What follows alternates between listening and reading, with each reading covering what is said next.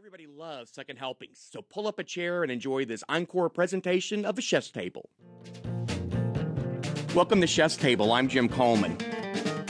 Every time I use Chinese five spice powder, I think of my time in China. I'd pass by the spice stalls in the market, and it was a chef's idea of an expensive perfume. Those amazing aromas.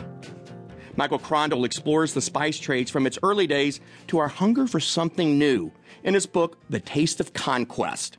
He says there are three great cities of spice. Well, I would say the three great cities of spice are Venice, uh, and Venice was the great kind of controlling power of the spice trade, at least in Europe, until about 1500. Then Lisbon takes over for about 100 years, and then Lisbon gets wiped out uh, financially speaking, that is. Lisbon gets wiped out by the Dutch around 1600, and the Dutch pretty well have a monopoly of the spice trade from about 1600 until mm, maybe the Napoleonic Wars until about 1800 or so. Are they still important, these cities, as far as spices go? Well, you know, it's funny. I was just looking at a package of imported saffron yesterday, uh, imported from Iran who do you suppose imports it? The Dutch. and we're buying it here, right? How does the history impact the way we eat today? Well, I'm not sure it impacts the way we eat today so much in the United States. It certainly impacts the way that people eat in Holland because there they still are eating tons and tons of spice. The only way I think it impacts what we eat today or what everybody eats today is that as part of the process of the spice trade, you had the Portuguese who when they were dominating the spice trade in the 1500s, would take these ships, they would take them around the Horn of Africa, these pepper ships, and then they would end up in India. Now, along the way, very often they stopped in uh, Africa, they stopped in Brazil. Oddly enough, if you look at the trade winds, that's the best way of going. And these pepper ships, on their way to get the pepper, would often bring New World foods to South Asia. So the way, you, for example, you have uh, hot chili peppers, hot chili peppers in India, hot chili peppers in um, Thailand, places like that. They got there on the black pepper ships that uh, were empty at this point, that the Portuguese were um, sending all the way to the Far East. And does it affect the way we trade today?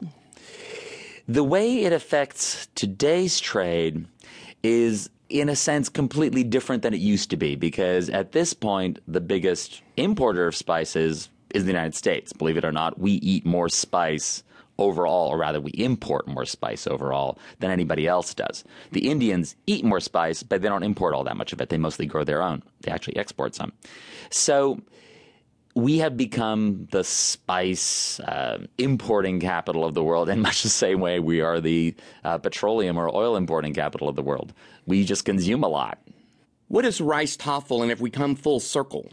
Well, what the rijsttafel is, is a very odd sort of a. These days, it's almost like a takeout thing in Holland, where you'll go to the equivalent of a takeout Chinese restaurant or a takeout Japanese restaurant, something like that, and you will choose five, ten, maybe even 15 dishes, which are all of Indonesian origin, but they're not really Indonesian. Their origin is in Indonesia, where the Dutch Indonesia was a Dutch colony for uh, 400 years. So the Dutch would have these big dinners, and these big dinners were based on wedding feasts, sort of Indonesian wedding feasts, except that the Dutch happened to like pork a lot.